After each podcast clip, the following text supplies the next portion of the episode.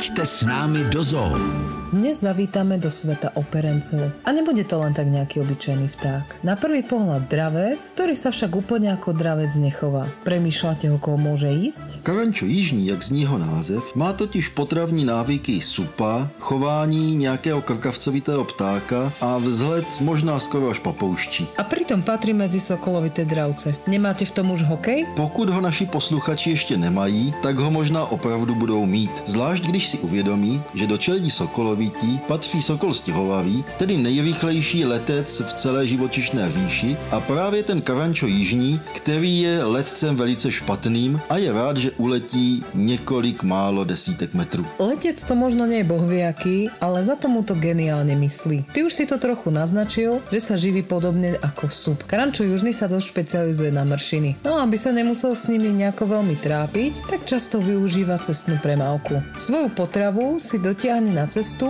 počká, kým prejde nejaké auto, ktorému tú mršinu trocha rozjazdí, potom si to odtiahne na bok a niekde v pokoji stoluje. Kromě mršin se živí karančové také drobnými živočichy, které sami loví. Jde zejména o různé plazy, obojživelníky ryby, ale občas uloví i nějakého drobnějšího savce nebo ptáka. Nepohodnou také ptačími anebo plazími vejci a karančové jsou také zajímaví tím, že občas kradou potravu jiným druhům ptáků. Tento vták je skôr samotár. Nevytvára veľké krdle, viac jedincov sa dokáže zhromaždiť len u nejakého väčšieho zdroja potravy, napríklad na skládkach alebo pokiaľ sa nájde nejaká väčšia mršina. Vzhľadom k tomu, že viacej behá než lieta, tak má dlhšie beháky, než by bolo na jeho veľkosť obvyklé. Karančové se opravdu pohybují většinou po zemi a svoje letecké schopnosti využívají pouze tehdy, pokud pátají po potravě a pak také při hnízdění. Karančové jsou totiž monogamní, tvoří trvalé a stále páry a hnízdo si staví většinou nízko nad zemí, na nějakých sloupech, eh, na nízkých křovinách a jen velice výjimečně si ho postaví přímo na zemi. Samica nakladie jedno až tri vajcia, na ktorých sedí zhruba mesiac. Keď sa mláďata vyliahnú, tak sa potom o nich starajú obidvaja rodičia a mláďata sú samostatné zhruba po troch mesiacoch. Mladí ptáci dospívají ve věku kolem 3 až 4 let a do té doby jsou méně výrazně zbarvení než dospělci. Dospělí karančové jsou velmi pestří. Na hlavě mají tmavá pera, která tvoří takovou chocholku, kterou dovedou při vyrušení styčit a holá oranžová kůže kolem zobáku jim mění barvu také podle nálady. Od žluté až po slabě červenou. Za karančom by sme sa museli vydať do zemí Strednej a Južnej Ameriky. Menšia izolovaná populácia žije dokonca na Falklandských ostrovoch. Obýva otvorené stepy a mokrade, aby mal dobrý prehľad o svojej potenciálnej koristi. Veríme, že ste sa nakoniec zorientovali a karančo vám príde zaujímavý rovnako ako nám.